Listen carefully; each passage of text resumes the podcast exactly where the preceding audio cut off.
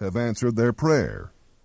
We forget that no and wait are also answers, as is yes. I have answered every request made by my children to me.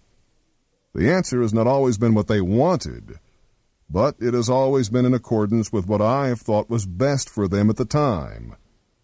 God is the same way, except that His answers are always right and good and best, while mine may or may not have been.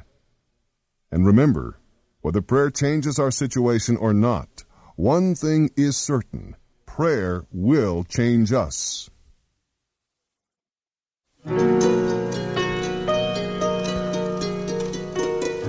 Psalm 145, verse 18 tells us, The Lord is nigh unto all them that call upon him, to all that call upon him in truth. On the natural level, we tend to neglect the privilege of prayer until we encounter suffering or difficulty of some kind.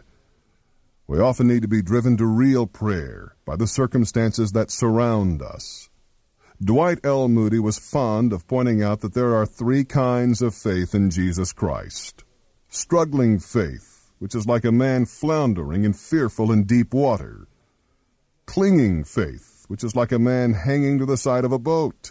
And resting faith, which finds a man safe inside the boat, strong and secure enough to reach out his hand to help someone else. That is the sort of faith you and I have to acquire in order to be effective as Christians.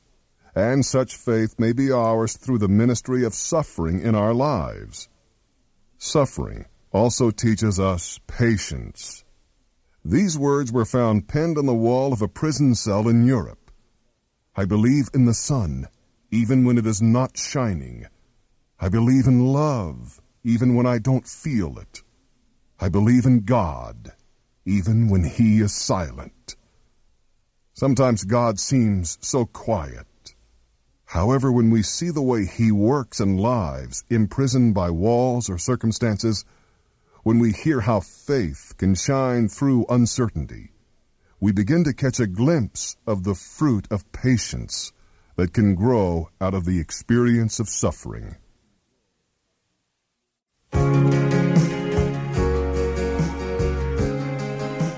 In Hebrews 11, verse 1, we read that faith is the substance of things hoped for. Faith must have an object. Faith in faith is meaningless. Telling a person to believe without giving him any evidence or reason for belief is like asking a person to believe that the moon is made of green cheese. God wants us to know certain facts about Him so that we will have faith in Him and trust Him for the rest. A child does not repeatedly ask his parents whether he'll be taken to a doctor if he becomes ill, or whether there will be another meal to eat, at least not very often in our culture. The reason he does not ask such questions is that his parents have proved to him over and over again that they love him enough to take care of his needs. It is the same with God. God has proved his love for us in that even while we were yet sinners, he sent Christ to die for us. And he continually proves how much he loves us by providing for our daily needs. God also wants us to trust that he will continue to provide for us. This is faith. How happy would a parent be if his child constantly questioned him as to whether his needs would be met. The parent would feel frustrated and sad, perhaps angry that the child did not trust him.